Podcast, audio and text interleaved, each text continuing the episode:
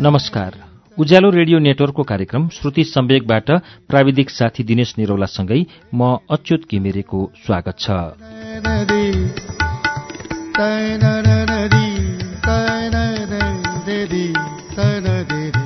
श्रुति सम्वेकको आजको श्रृङ्खलामा पनि मैले खगेन्द्र संग्रोलाको उपन्यास जुनकेरीको संगीत लिएर आइपुगेको छु।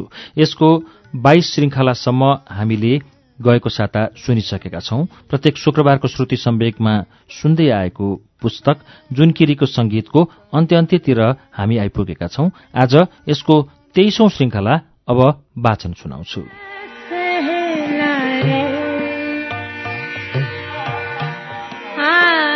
सहेला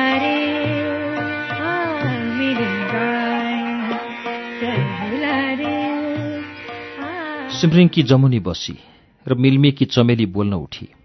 उसको रूप हेर्दा हावाको लुरे झोक्काले छुँदैमा ढल्ली कि झैँ लाग्थ्यो। बाटो जस्तो ज्यान चोयो जस्तो घाँटी चिम्टा जस्ता पाखुरी। यसो हेर्दा कुन तागतले यो आइमै उभिएकी हलचल गर्न सकेकी होली झैँ लाग्थ्यो। तैपनि उसले दरा चालले दरै कुरा गरी म घुमाएर कुरा गर्न जान्दिनँ सोझी मुन्छ्या सोझा कुरा। हाम्रो गामतिरको थिति नि त्यस्तै त्यस्तै हो। ज्यान हत्केला राखेर हरिताल उठाइयो हाम्रा जातका मुन्छेलाई राम्रै भयो भन्ने लाग्यो थियो। ऐलओली सबैले हाम्रा टाउकातिर धारे हात लाछन्। अगुई पल्टेका तिमीहरू नाइके नि तिमीहरू हली हरितालले खै के खालो साह्रो बन्यो छन्। दुःख अर्ने नि हामी गाली खाने नि हामी। हामीलाई यता नि नजाति भन्यो छन् उता नि नजाति भन्यो छन्। कोषको पैसो डुबो मन भाँडिए अनि भाँडिएका मनले हामीलाई मन परी भन्न थाले। मिल्मीका दिदी बहिनीले मलाई के भन् भनेर पठाछन् भने जसरी नि धमिलिया मनलाई सङ्घाल्नुपर्छ। छरिएका जनलाई सँगेट्नुपर्छ र झण्डी बोकेर आन्दोलन उठाम्नुपर्छ मलाई तैँले भन्नै पर्छ भनेर उनीहरूले भन्न पठाएको कुरो यति हो। मेरो कुरो नि यही कुरोभित्र पर्यो छ। मखमली बसी सीता उठेले भनी यो सभा चलाउने जिम्मा म अब शेषकान्त दाईलाई सुम्पिन्छु। किचतानीको चेपुवामा परेको उदास अनुहार त्यो अनुहारमा दारीको जंगल शेषकान्त सामुन्यमा उभियो। उसलाई त्यहाँ बोलिएका एक एक वचनले आफूलाई कतै सोझै कतै घुमाएर च्वास्स घोचे झैँ लागेको थियो। एकजना उभिन्छ। बिग्रे भत्केको कथा हाल्छ। अर्कोजना उभिन्छ बर्बादीको चित्र खिच्छ। यो उधौली र बर्बादीको अब्जस उसका भागमा पनि त पर्ला। ऊ अगुवा आशालु भई उसलाई हेर्ने कति आँखा निराश भए हुनन्। उसलाई भरोस लाग्दो पाखुरो ठान्ने कत्तिका चित्तमा कत्रा कत्रा चोट लागे हुनन्। यस्ता अनेक प्रश्नले हुँडल्दा उसको चित्त हुनुसम्म बिथोलिएको थियो।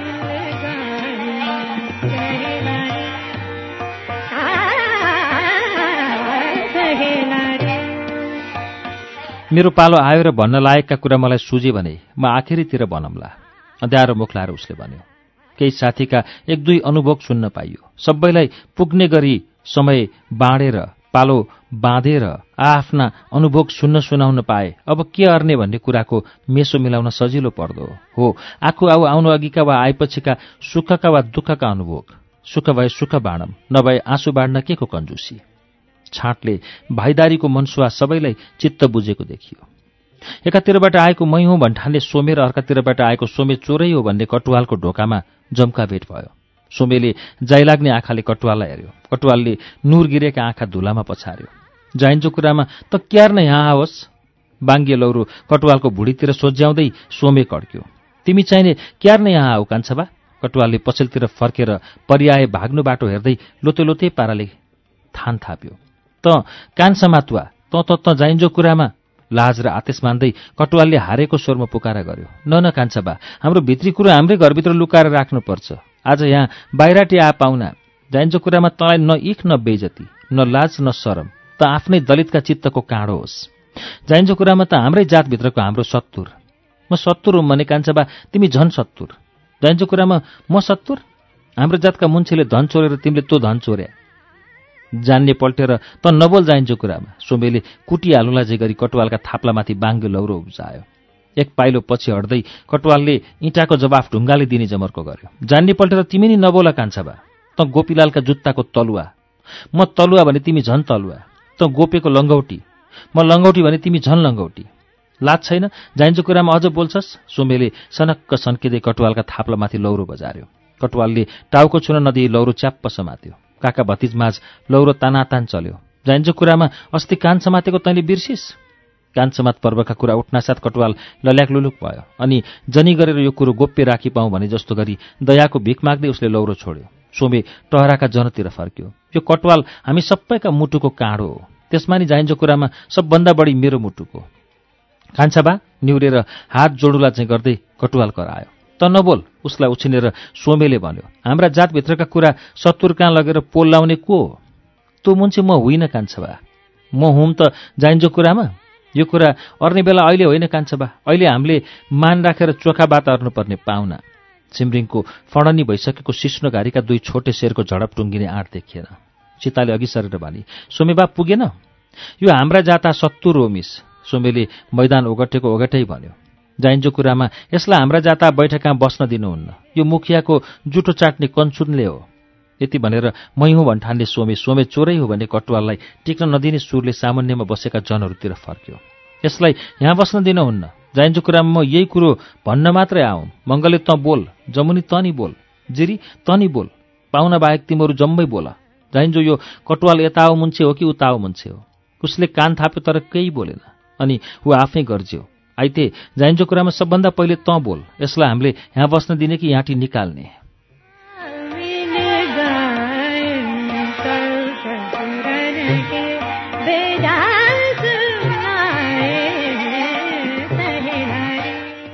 मेरो विचारले निकाल्नुपर्छ बाजे।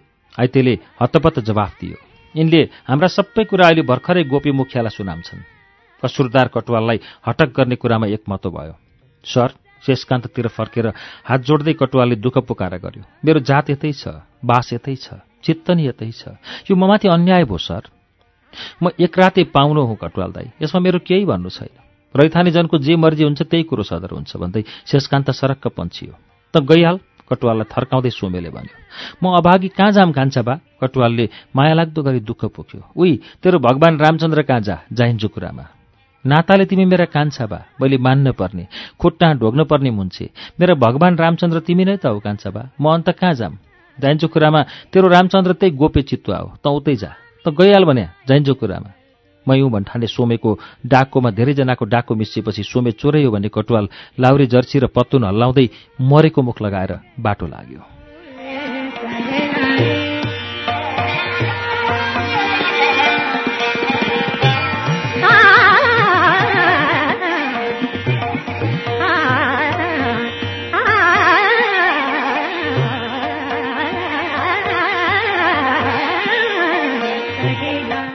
कटुवाल निकाला हुनासाथ विरक्त लाग्दो स्वरमा सोमेले व्यथा बिसायो।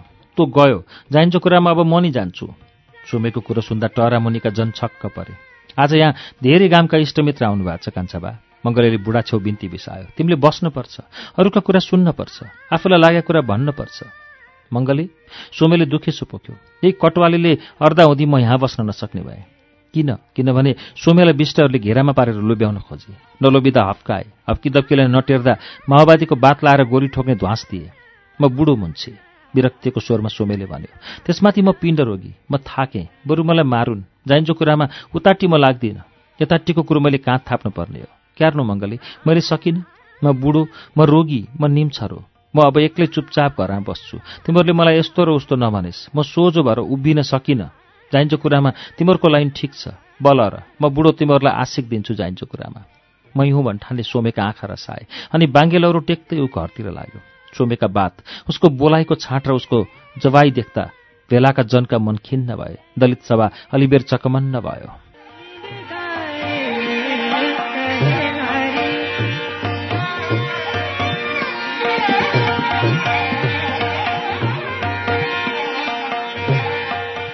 अनुभव सुनाउने क्रम सुरु भयो। कथावाचक बोल्न थाल्यो। सिमरिङको माटो टेकेको पहिलो दिनदेखि आजसम्म मलाई थुप्रो मुन्छेले सोधेका छन् तेरो नाउँ के हो? जात के हो? घर कहाँ हो? मैले भनेको छु म नेपालको नेपाली हो बास। अरूहरूको जस्तै मेरो पनि दुःखको कथा छ अनि मेरी आमाको पनि। म छलकपटबाट जन्मेको मुन्छे हुँ। म जन्मिनु अघि मेरी सिन्धुपाल्चोकी आमा स्कुलमा पढ्थिन् रे दस क्लासमा। ऊ बेला मेरी आमाको जिउडाल रहर लाग्दो थियो रे अनि रूप पनि चिटिक्क परेको। आमासँगै पढ्ने एउटा विद्यार्थी रहेछ प्रेम प्रसाद मैनाली। उसले मेरी आमाको रूपमा आँखा गाडेछ। मेरी आमा दमिनी ऊ बाहुन। आमा उसका लोभी आँखा छलेर भाग्न खोजिन्। उसले पछ्याउन लोभ्याउन छाडेन। मैनाली मेरी आमासँग रोयो। त्यसले म तिमीलाई बिहा हार्छु भन्यो। बरु जात छाड्न सक्छु। म तिमीलाई छाड्न सक्दिनँ भन्यो। मुन्छे हेर्दा सोझो जस्तो थियो। ऊ म लालपाटीको लडाका हुँ भन्थ्यो। मेरी आमा सोझी उसको बाछा पत्याइन्। एक रात मन्दिरमा उसले मेरी आमासँग बिहा गर्यो। आफ्नो जातकाहरूले उसका हातको पानी काटेर उसलाई गाउँ निकाला गरे। ऊ सिन्धुपाल्चोकबाट काठमाडौँ सर्यो। पार्टीको मजौला नेता ऊ। ऊ पार्टीको काममा व्यस्त थियो। आमालाई उसले प्राइमरी स्कुलको मास्टरी जागिरी मिलाइदियो। उसले लुकीछिपी बाहुनी स्वास्नी ल्याएर अर्को डेरामा लुकायो। कालो चित्त भएको त्यो कपटी कहिले उता बाहुनी कहाँ कहिले यता मेरी आमा कहाँ आइजाइ गर्थ्यो। पछि म जन्मेँ। दामले बुढाहरूका घरमा तिनका आमा र बा थिए। मेरो घरमा आमा मात्रै। मेरा साथीसङ्गीलाई तिनका बाले बोकेर घुमाएको माया गरेर मुहाई खाएको खेलाएको नचाएको हँसाएको देख्दा मलाई पनि बाबुको रहर लाग्थ्यो। मेरा बा खै? मैले आमालाई सोधेँ। आमाको जवाब मैले एक जात बुझिनँ। मैले घरिघरि बा खै भन्दा आमा झर्को मान्न थाले। मेरा साथीहरू मलाई जिस्काउन होच्याउन थाले। तेरो बाउ खै? त बाउ बिनाको बतासे छोरो। तेरी आमा रन्नी। त्यसो भनेको के हो? म बालकलाई के थाहा? सुनेको कुरो खुर्र दगुर्दै आएर म आमालाई सुनाउँथेँ। आमा अँध्यारो मुख लाउँथिन्। मेरा आँखा छलेर रुन्थिन्। आमा मेरा बाखै म एक छिनछिनमा सोध्न थालेँ। बार नहुँदा मलाई जिन्दगी खल्लो लाग्यो। एक्लो। न्यास्रो लाग्दो बिछट्टै नरमाइलो। देगदार भएर एक दिन आमाले भनिन् तेरा बा मास छर्न गए। कहिले आउँछन् त मैले सोधेँ। आमाले केही भन्न खोजिन् तर उनको बोली फुटेन। उनका आँखाबाट आँसुका धारा बगे अनि मलाई बोकेर मेरो अनुहारमा आँसु झार्दै मलाई मुहाई खाँदै रुँदै उनले भनिन् त बाका कुरा मलाई नसोध मेरो छाती चिरिन्छ। तेरो बा पनि मै हो आमा पनि मै हो। बाले अर्ने माया म तँलाई अर्छु मलाई झन्झन खसखस लागेर आयो। स्कुलका साथी मेरो झन्झन हुर्मत लिन थाले। म आमालाई झन्झन र्याकर्याक्ती पार्न थालेँ। अलि वर्षपछि मेरा दामालेहरू मलाई सानो जात अछुत भन्न थाले। त यता ना त उता जा भन्न थाले। त मलाई नछो भन्न थाले। त्यो भनेको के हो मैले आमालाई सोधेँ। आमाले जवाफ दिए पो उनीहरू मलाई हेलाहरू नछाड्ने म आमालाई सोध्न नछाड्ने आमा रुन नछाड्ने। मलाई सानैदेखि जिन्दगी नबुझिने रहस्य जस्तो बोक्न नसकिने भारी जस्तो लाग्न थाल्यो। खेल्ने ठाउँ पढ्ने ठाउँ घर मेरा लागि सबै अँध्यारो हुँदै गयो। एकातिर आमा दिक्क अर्कातिर म दिक्क। एकातिर आमा रुने अर्कातिर म रुने। मेरा बाखै मेरो जात के हो? म किन कुजात मलाई किन छिछि र दूर दूर निठुरी संसारको चलन र रीतिरिवाजको चेत पाउँदै जाँदा मलाई थाहा भयो मेरी आमा दमिनी हुन् मेरा बा बनाउँदो बाहुन हो। चोखो पल्टेको बाबुले जुठेलनामा मिल्काएको फोहोर छोरो म। स्कुलमा मेरो नाउँ नरनाथ नेपाली थियो। एक दिन मैले हेड सरलाई भने सर मेरो नाउँ नरनाथ मैनाली हो। हाजिर कापीमा यही लेखिदिनुहोस्। हेड सरले सोधे तेरा बा नै चिनिएको छैन फुच्चे त कसरी मैनाली होस् र? मैले बाको हुलिया बताएँ। मेरा बा लाल हुँ भन्ने फलानु पार्टीको छोटे नेता हो। उसको नाउँ प्रेम प्रसाद मैनाली।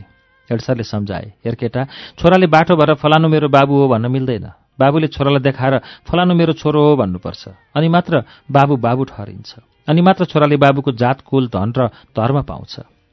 म त्यस्तै बाह्र वर्षको हुँदो एक रात मलाई बा चिनाउ कि चिनाउ भनेर मैले आमालाई हैरान पारेँ। आमाले रुँदै भनिन् बाबु तेरो बा फलानु पार्टीको फलान ठाउँको अड्डामा लेखापढीको काम गर्छ। ऊ लेखक हो ऊ किताब लेख्छ। लेख्दा संसारको सबभन्दा ज्ञानी गुणी र दयालु मान्छे मै हुँ भने जस्ता कुरा लेख्छ। आफू भने संसारको सबभन्दा ढोगी बैगुनी र निर्दयी छ। म बाबु चिन्न लालपाटीको अड्डामा पुगेँ। को होस् किन आओस् भनेर मलाई सोधे। मैले फलानु मैनाली मेरो बा हो। म बालाई चिन्न आऊँ भने। अड्डाका मानिसले मलाई गिज्जाएर रुवाउँदै फर्काए जात कुल र धर्म भन्ने जिनिस मलाई जुठेल्न जस्तो लाग्न थालो सिनो झैँ दङदङ्गी गनाउने। मेरी अभागी आमा र म सिनोको कुल्चाइमा परेका छौँ। त्यसैले म जात नाउँको सिनोलाई क्रान्तिको ज्वालाले खरानी बनाएर जीवनलाई अलिक सङ्लो सुकिलो र जिउन लायकको बनाउने यात्रामा हिँडेँ। अनि आफ्नै जस्तै दुःख र पीडा भएका इष्टमित्र खोज्दै जाँदा तपाईँहरूको आँगनमा आइपुगेँ। म नेपालको नेपाली। नेपालको नेपाली रुमालले आँसु पुस्दै बस्यो। त्यो कष्टको क्षणमा उसको घावै घाउ भएको चित्तमा बलिन्द्र धारा आँसु बगाउँदै छाती पिटी पिटी रोइरहेको आमाको तस्बिर उत्रेको थियो। तस्बिरले भनिरहेको थियो छोरा अब त तँ जान्ने बुझ्ने भइस। जात दिन नसकेकोमा तैँले मलाई दोष नदिनु शून्यहरूका चित्तमा घृणाको आगो उर्लियो।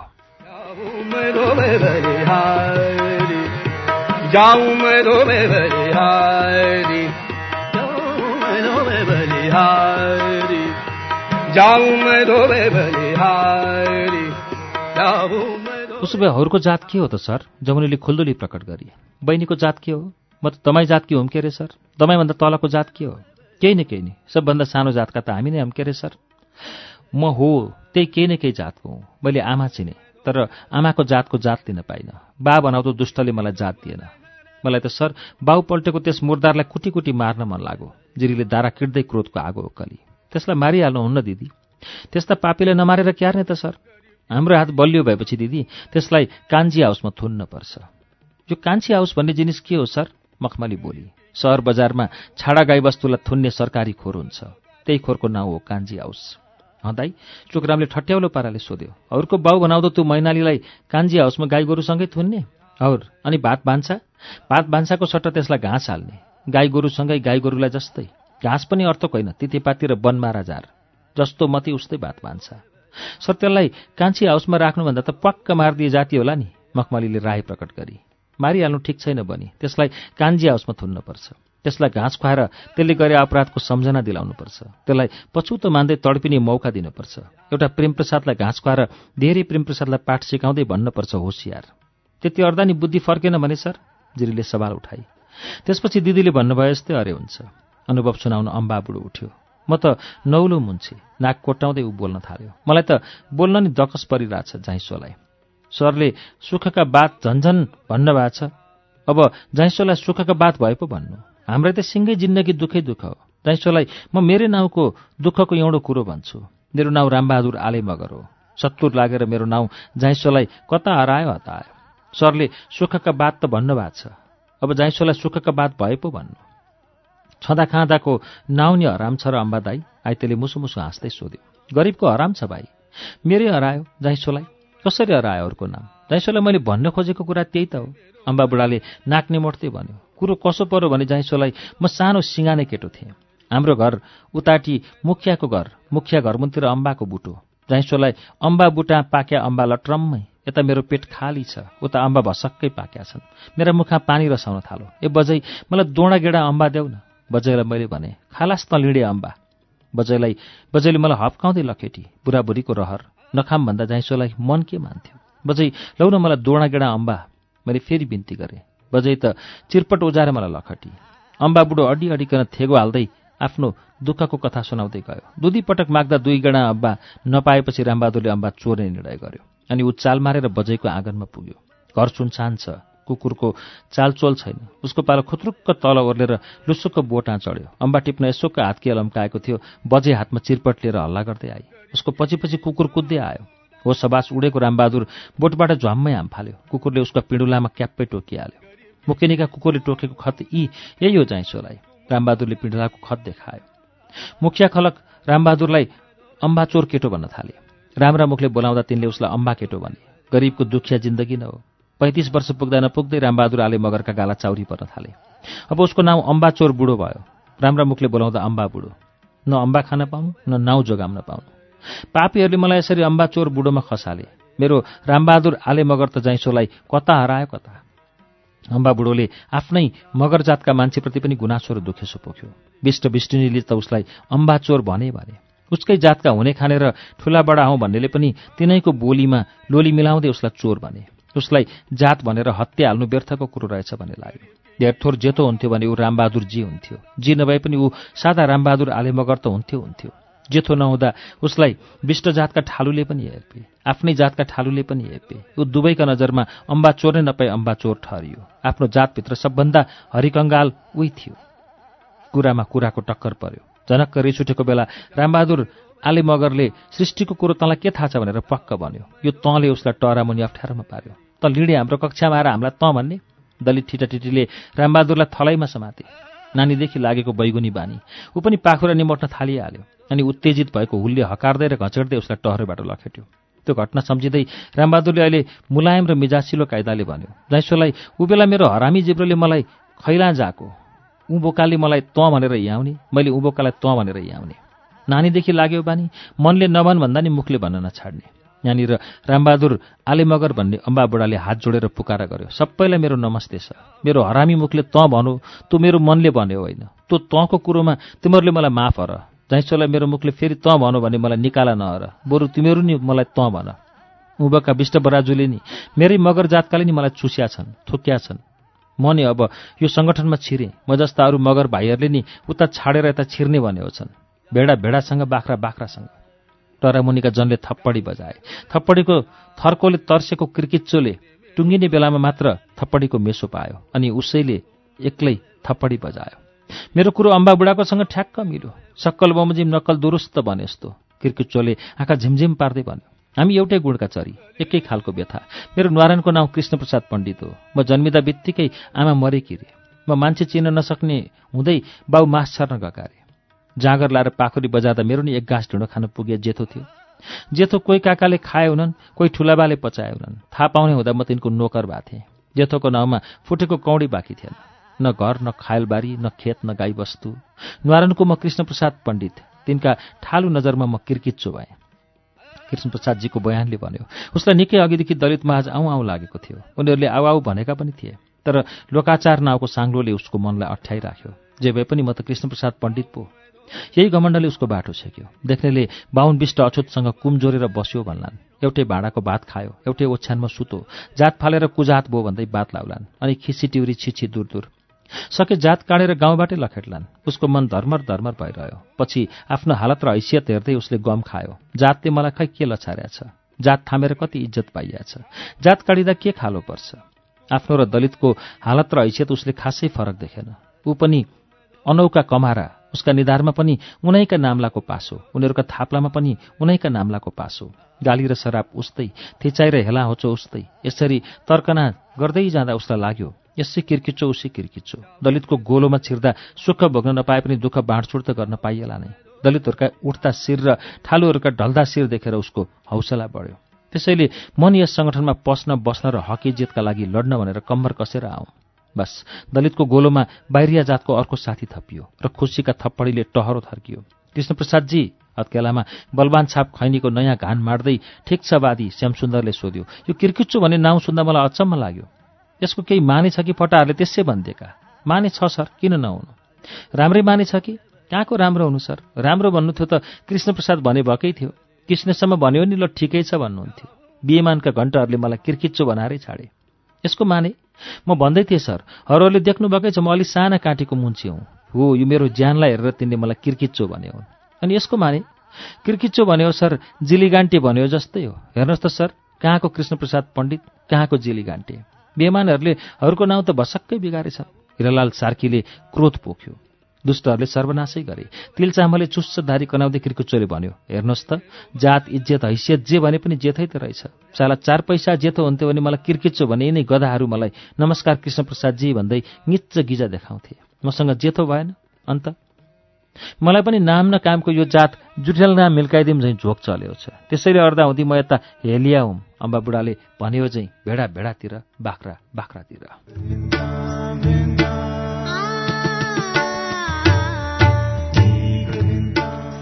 कार्यक्रम श्रुति सम्वेकमा अहिले तपाईँले सुन्नुभएको वाचन खगेन्द्र सङ्ग्रोलाको उपन्यास जुन केरीको सङ्गीतको वाचन हो। यसको बाँकी अंश वाचन लिएर केही बेरमा फेरि आउनेछु। उज्यालो सुन्दै गर्नुहोला।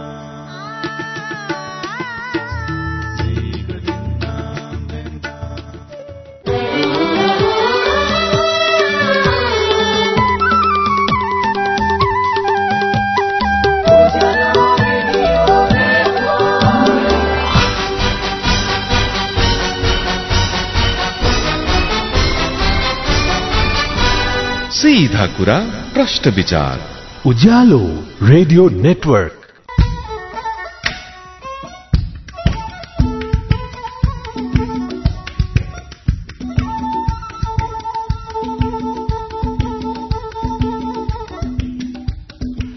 कार्यक्रम श्रुति सम्वेकमा तपाईँलाई स्वागत छ। श्रुति सम्वेक तपाईँ उज्यालो रेडियो नेटवर्क काठमाडौँमा नब्बे मेगाहरसँगै देशभरिका विभिन्न एफएम स्टेशनबाट एकैसाथ सुनिरहनु भएको छ। श्रुति सम्वेकमा हामी आज खगेन्द्र संग्रोलाको उपन्यास जुनकेरीको संगीतको वाचन सुनिरहेका छौं। अब यसको बाँकी अंश वाचन सुनौ।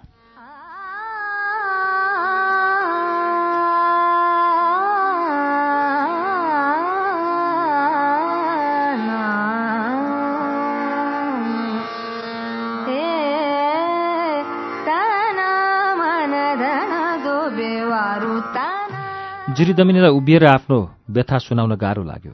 ऊ बसेरै बोल्न खोजी। तैपनि उसको बक फुटेन। उसका गहभरि आँसु आए। म भन्न सक्दिनँ। कामदो स्वरमा उसले भनी। म भन्दिनँ बरु सबैका सामुन्ने रुन्छु उसले मजेत्राले आँसु पुछी। मनको ताप साँची राखे तापै बढ्छ। बाँडचुड गरे मन तैविश्य हलुङ्गो हुन्छ। उसलाई आफन्तीहरूले सम्झाए हौसाए। आखिरमा खुइए सुस्केरामा मनको औडाहा पोखेर दबेको निम्चरो स्वरमा उसले भनी मेरा आफ्नै जातका आफ्नै नाताका मुन्छेले सडेको शिकार खुवाएर मेरा खसमलाई मारे उसले फेरि आँसु पुछी अनि मुटु फुटेर विस्फोट सरी उठेको बक्कानो मरितरी थामेर ऊ भन्दै गई मेरा छवटा सन्तान बिग्रे कति पेटैमा कति जन्मेसी मेरी नौ महिनाकी छोरी सिस्नाको झ्याङमा गुल्टेर मोरी। उसको बक्कानो मुखबाट उछिटिएर बाहिर निस्क्यो अनि हिक्क हिक्क गर्दै उसले भनी मेरो हुर्केको छोरोलाई मुगलानले मारो। म विदुई म गरिब म निमुखी। मलाई मेरै जातका झाँक्रीले बोक्सीको बात लायो। मलाई मेरै जातकी आइमाईले नाङ्गे झार पारी। त्यसले मलाई लछारी मलाई पछारी मलाई पिटेर मुर्छा पारी अनि मुर्छा परी कि मलाई त्यसले गु खुवाई जिरी डाकको छोडेर रुन थाली। उसको छेउमा बसेकी कैली माया पनि घुम्टोले मुख छोपेर जिरीसँग घुक्क घुक्क रोई। म जस्ती पापिनीले के बोल्नु मिस? कैली मायाले घुम्टोले मुख छोपेर कामदो स्वरमा बानी? मलाई बोल्न नि लाज लाग्छ। दुनियाँका मुखेन्जी मुख देखाउन नि लाज लाग्छ। बो म बोल्दिनँ। ऊ आफ्नै घुँडामा मुन्टो राखेर घोप्टो परी। उसलाई बोल कि बोल भनेर धेरैले कर गरे। घोप्टो परेको परे उसले भनी जिरी दिदीलाई नाङ्गे झार पार्ने मै हुँ मुर्छा पार्ने नि मै हुँ गु खुवाउने नि मै हुँ। मैले जानेर त्यसो अरेकी होइन। झाँक्रीले यिनलाई ताकेर बोक्सीको बात लायो। छोरी मरेर मन भाँचिएका बेला मैले पत्याएँ। मैले जानेर त्यसो अरेकी होइन? म त्यस्तै आइमाई मैले के बोल्नु? कैली र जिरी एकै स्वरमा रोए। कैलीले आफ्नो अनुहार जिरीको काखमा घोप्टो पारी। जिरीको गर्दन लुलियो अनि उसको अनुहार कैलीका ढाडमा घोप्टो पर्यो टहरोमुनि घुक्का घुक्काका स्वरहरू एकमाथि अर्को खापिँदै हावामा तरङ्गित भए।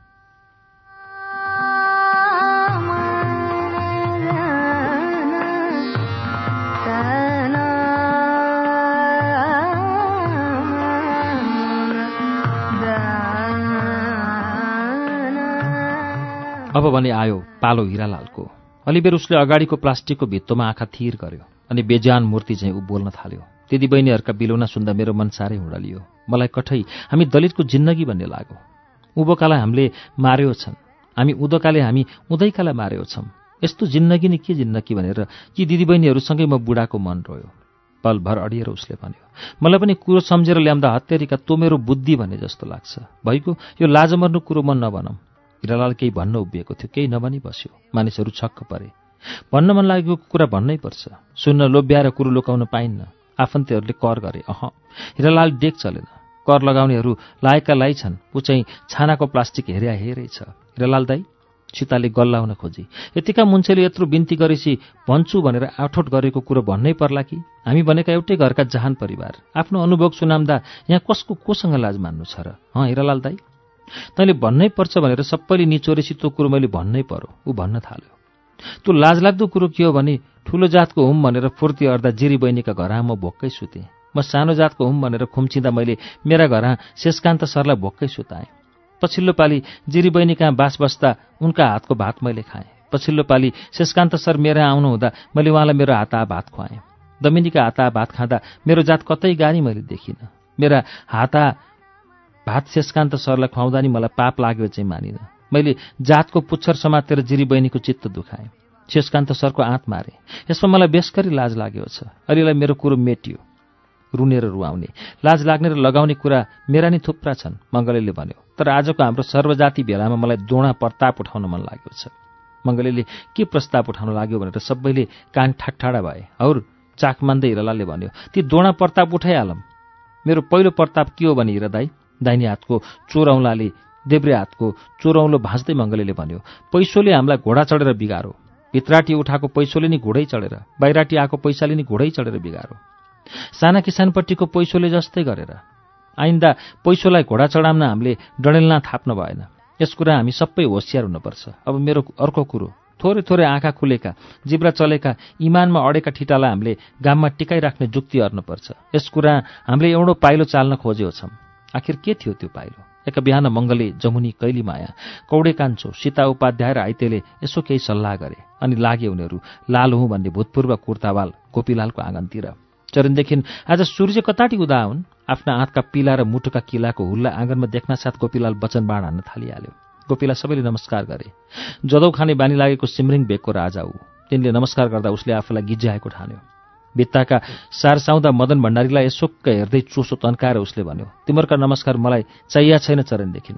के कति कामले आएका हो भनेर सोध्नु त कता कता। गोपीलाल त बरु डुक्रिन थाल्यो। मङ्गलेले आफै आउनाको कारण बतायो। छिम्रिङे दलितहरूले एउटा जुक्ति रचेका थिए। त्यो तिनको नयाँ पाइलो थियो। नयाँ पाइलोमा के थियो? शत्रु गोपीलालले पत्याए भने एक खलो खेत ठेक्कामा लिने। र त्यो खेतमा साझा खेती गर्ने। खेतीबाट हात लागि हुने अनाजको दसको दुई भाग गाउँले कोषलाई छुट्याउने र त्यो कोष आन्दोलनको गर्जो टार्न खर्च गर्ने। बास तिनको सोचाइ यस्तो थियो। म तिमीहरूको एक लम्बरको सत्तुर तिमीहरू चरनदेखि गामका राजा रानी। तेरो खेत खोस्री नपाम भनेर मलाई भन्न तँलाई कसरी मुख लाग्यो हो भन् त मङ्गले। मङ्गलेले बठाइ गर्दै मुलायम स्वरमा भन्यो हौ हाम्रो राजनीतिको एउटा कुरो एउटा। हौ हाम्रो लेनदेनको कुरो अर्कै। गामको बास भएपछि सबै कुरा पानी बराबर अर्नु हुन्न भन्ने हाम्रा टीको नीति छ अध्यक्षज्यू। त अनि नीति भन्न जान्ने भइसकिस् चरणदेखि। अँ तिमीहरूको यो चाहिने नीति मलाई ठिक ठिकै लाग्यो। मुन्छ्या जातले आफू कत्रो र कस्तो छु भनेर कुरो बिर्सिएर बढ्ता अहङ्कार अर्नु हुन्न चरणदेखि। डुपुछेर फाल्यो काट्ने मौका काम लाग्छ? चरणदेखि गोपीलाल त्यो काठभन्दा त उत्तमै जिनिस हो के अरे ह मङ्गले?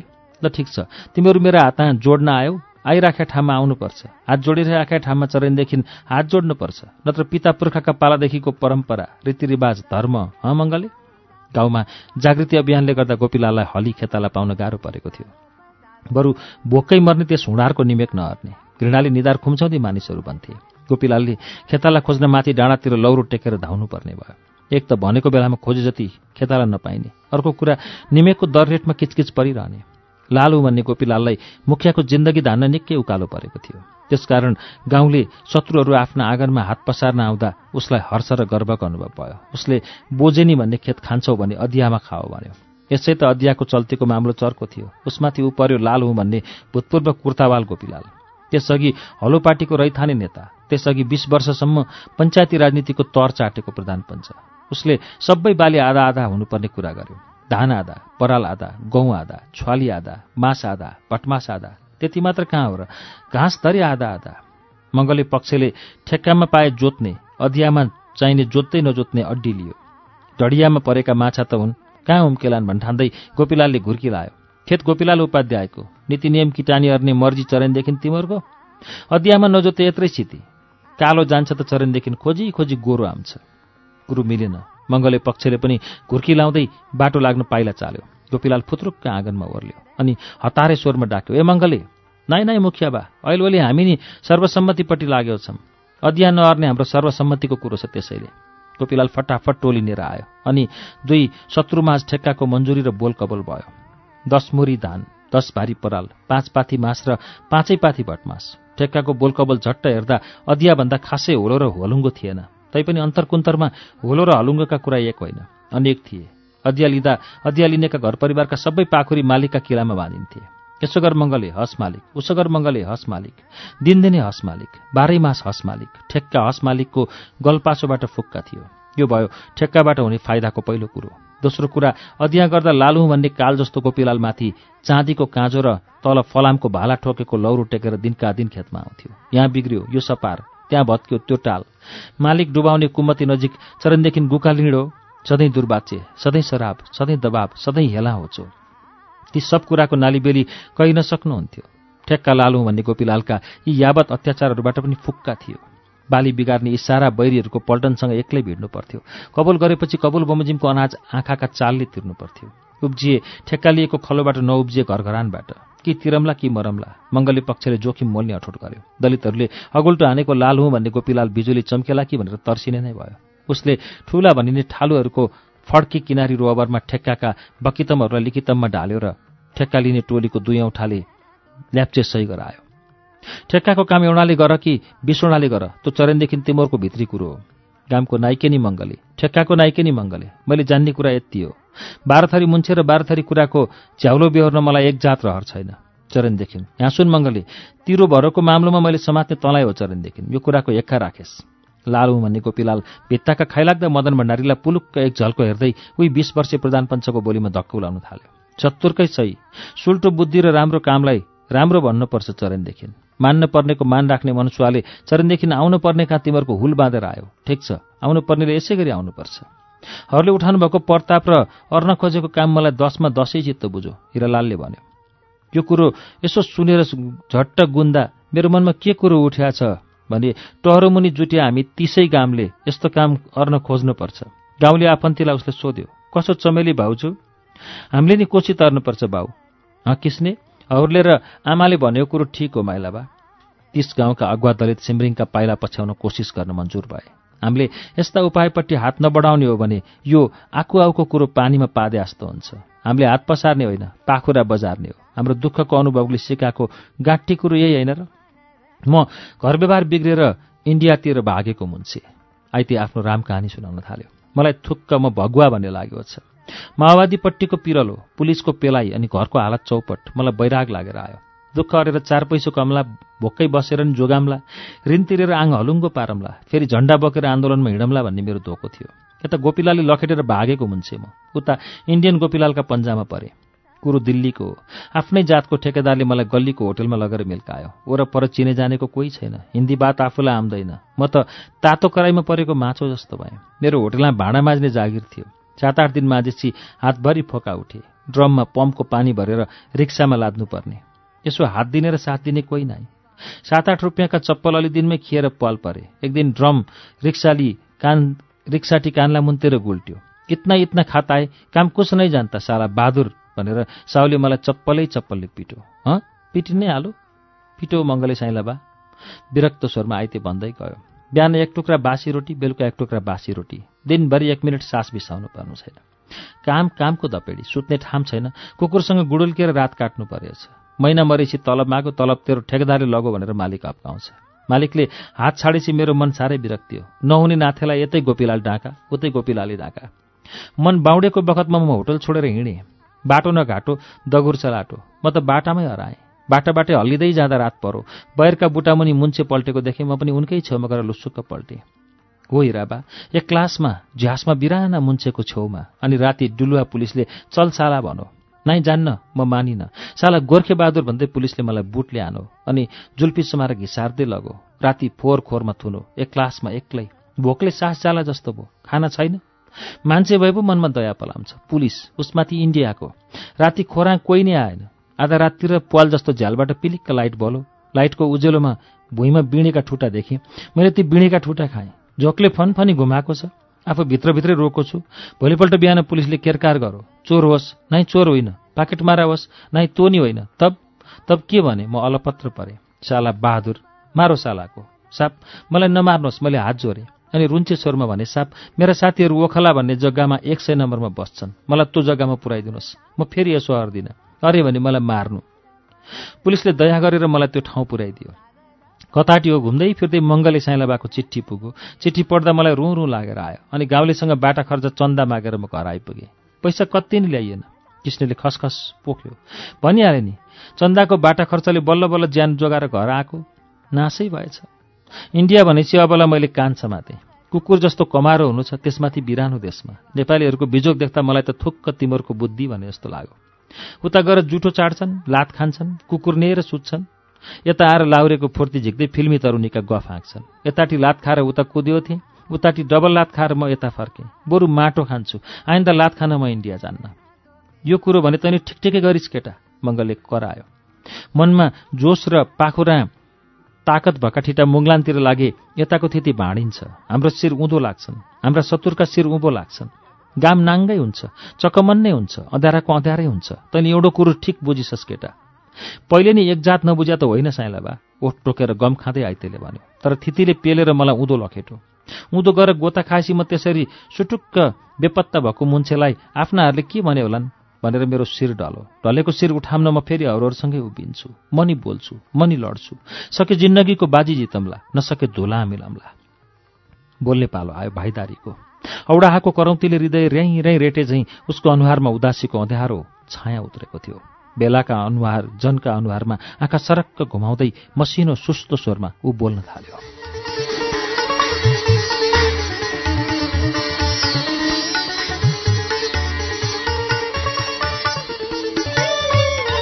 कार्यक्रम श्रुति सम्वेकमा अहिले तपाईँले सुन्नुभएको वाचन खगेन्द्र सङ्ग्रोलाको उपन्यास जुन केरीको सङ्गीत हो। यसको तेइसौं श्रृङ्खला आज मैले यहाँ ल्याएर रोकेको छु। अब आउने साता श्रुति सम्वेकमा यसको चौबिसौं तथा अन्तिम श्रृङ्खला वाचन गर्नेछु तबसम्मको लागि प्राविधिक साथी दिनेश निरौला र म प्रस्तुता अच्युत घिमिरे विदा हुन्छौ नमस्कार शुभरात्री